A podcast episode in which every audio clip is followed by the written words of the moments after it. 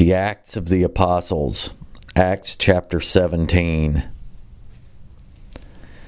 Now when they had passed through Amphipolis and Apollonia, they came to Thessalonica, where there was a synagogue of the Jews. Then Paul, as his custom was, went into them, and for 3 Sabbaths reasoned with them from the Scriptures, explaining and demonstrating that the Christ had to suffer and rise again from the dead, and saying, "This Jesus whom I preach to you is the Christ."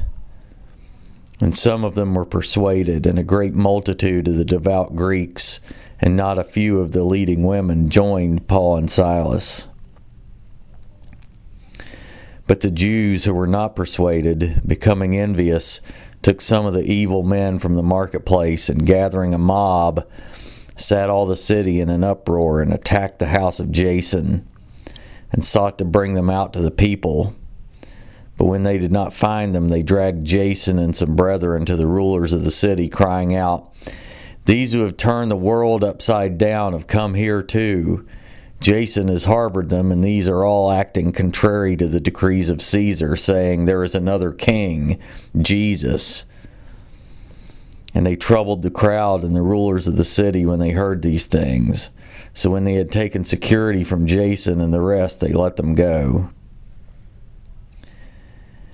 Then the brethren immediately sent Paul and Silas away by night to Berea. And when they arrived, they went into the synagogue of the Jews.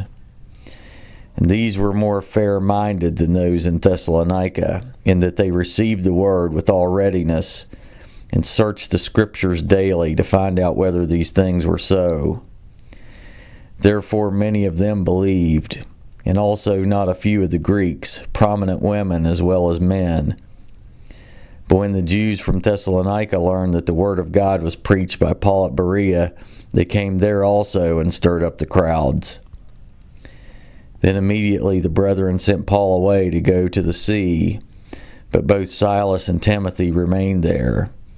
So those who conducted Paul brought him to Athens, and receiving a command for Silas and Timothy to come to him with all speed, they departed. Now while Paul waited for them at Athens, his spirit was provoked within him when he saw that the city was given over to idols. And therefore he reasoned in the synagogue with the Jews and with the Gentile worshippers, and in the marketplace daily with those who happened to be there. Then certain Epicurean and Stoic philosophers encountered him, and some said, "What does this babbler want to say?"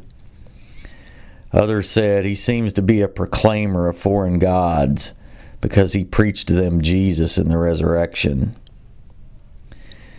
And they took him and brought him to the Areopagus, saying, "May we know what this new doctrine is of which you speak?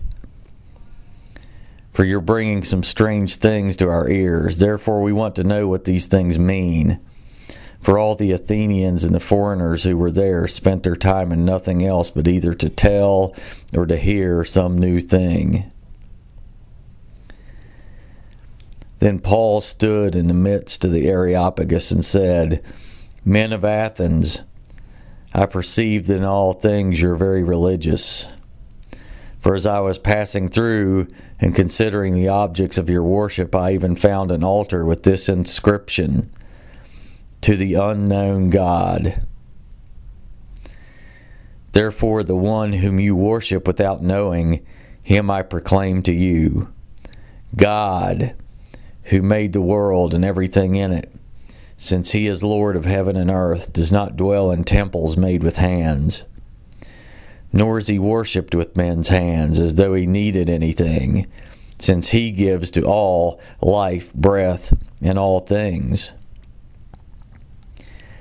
And he has made from one blood every nation of men to dwell on all the face of the earth, and has determined their pre-appointed times and the boundaries of their dwellings, so that they should seek the Lord, in the hope that they might grope for him and find him, though he is not far from each one of us.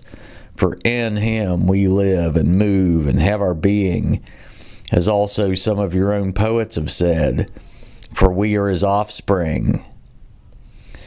And therefore, since we're the offspring of God, we ought not to think that the divine nature is like gold or silver or stone, something shaped by art and man's devising.